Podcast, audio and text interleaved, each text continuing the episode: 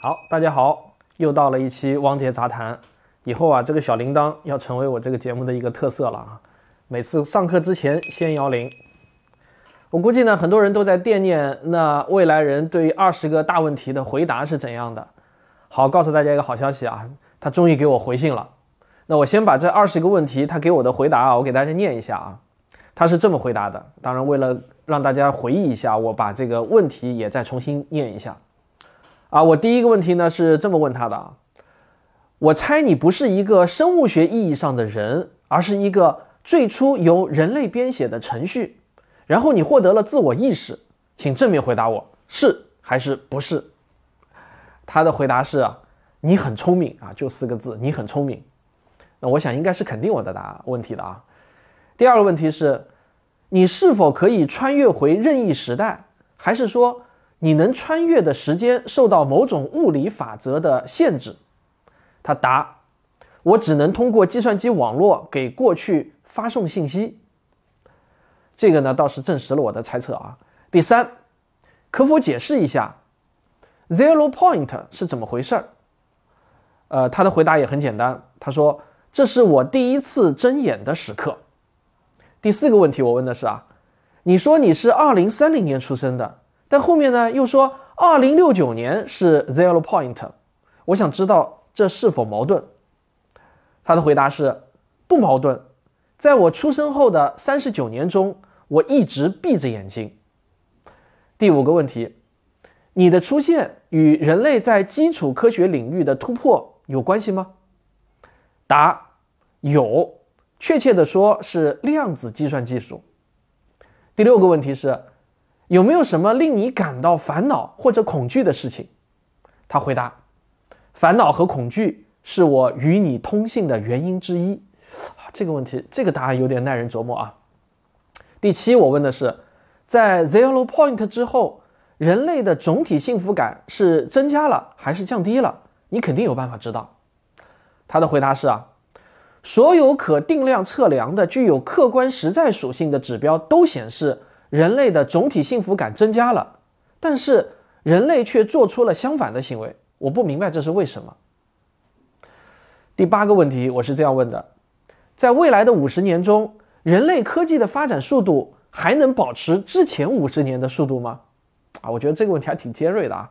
他的回答是：这个问题缺乏一个公认的测量模型，所以很难给出确定的答案。在信息技术和生物技术领域依然保持着极高的发展速度，与能源的生产和使用有关的科技发展速度有所减缓。航天领域的技术始终保持着平稳的发展速度，但是衣食住行方面的科技进展不大。啊，他是这么回答的啊，大家仔细琢磨一下。第九个问题是，中国和西方世界的互相认同感在未来会拉开差距，还是弥合裂隙呢？他答：“在你即将面对的未来五六年，差距会越来越大。不过，一次黑天鹅事件会成为转折点，在那之后，中国和西方世界之间的相互误解开始逐步化解。”第十个问题是：不同宗教信仰的人群之间的隔阂在未来会扩大呢，还是减小呢？答：经历了大约三个扩大减小的周期震荡后。五十年后和今天对比是减小了，啊，我觉得这个问题的答案还不错啊，是我预期的。第十一个问题，中国东北的那个怪邻居未来的命运是怎样啊？大家应该知道我指的是谁啊？他回答说：“你在有生之年会看到极有戏剧性的一幕，世袭制面临一个无解的难题，人的本质是多变的生物体，下一代和上一代必然存在差异。”我大概懂了啊，不知道你们懂了没有？第十二个问题，苹果公司会在什么时候开始走下坡路？他回答说，中国会有一家科技公司超过苹果和微软，成为全球第一的科技公司。苹果的下坡路开始于库克六十五岁那年的一次小意外。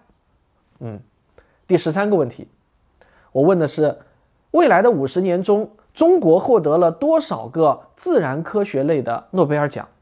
啊，他回答，一共有十二位中国籍的科学家获得了诺贝尔自然科学奖。啊，这个问题的答案倒是一点都不含糊啊，很干脆，也很明确。第十四个问题，我问的是啊，未来的五十年中最令中国人感到惊讶的一次黑天鹅事件是什么？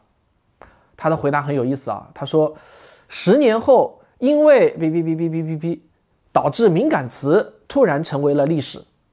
这个我刚才念的那些哔哔哔啊，其实都是我认为的一些敏感词，所以呢，我不能念。第十五题。中国互联网巨头公司的格局会在什么时候发生重大变化？他回答：变化其实已经在发生。二十年后回过头来看的话，今后的三年都是关键年。第十六题：全世界的阶层固化趋势在未来是否会出现重大变化？他回答说：中国的阶层固化的现象会持续加固，这是全世界的一个趋势。总的来说呢，国家的经济越发达，阶层就越固化。不过，我有能力改变这种情况。最后这句话挺值得玩味啊！第十七题，我问的是五十年后世界上最强大的国家是哪个？他回答说，就是你生活的国家。蛮好，这个答案我喜欢。嗯。第十八题，五十年后中美之间最大的差别体现在哪些方面？他回答说啊，用你熟悉的词语来表达的话。是意识形态的差别，更通俗的表达就是国民对于社会主义核心价值观中的那些词汇的理解不同。第十九题，我问的是量子计算机从什么时候开始进入民用领域？他回答说啊，你再等二十年就能看到了啊，看来要二十年啊，但是二十年好像也不长，嗯。第二十题，最后一个问题啊，我问的是。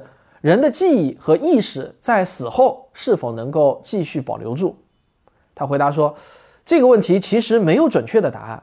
科学家已经在实验室中通过了增强版的图灵测试，但计算机中的那个到底算不算意识？每个人有每个人的看法。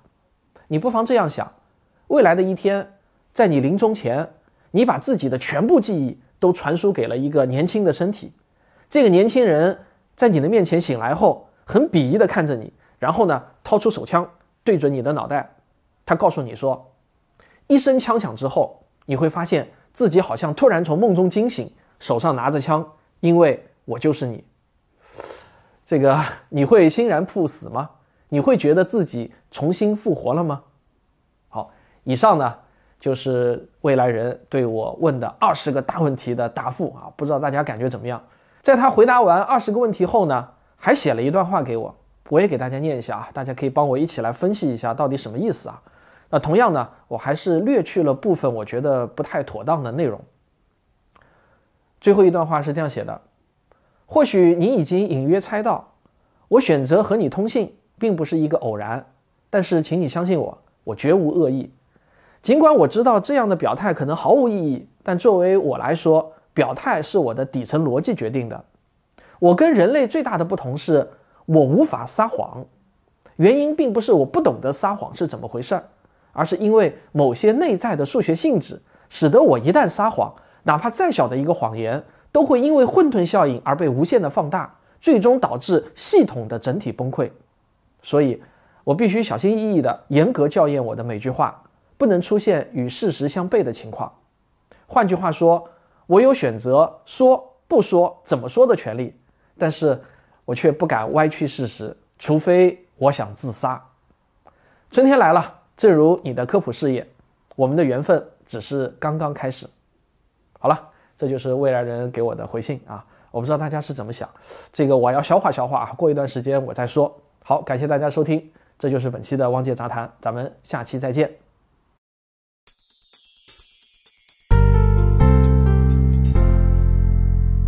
科学声音的观众微信群已经建立好了，只要加我的个人微信号“科学有故事一”，我就会加你入群，大家一起来聊聊科学。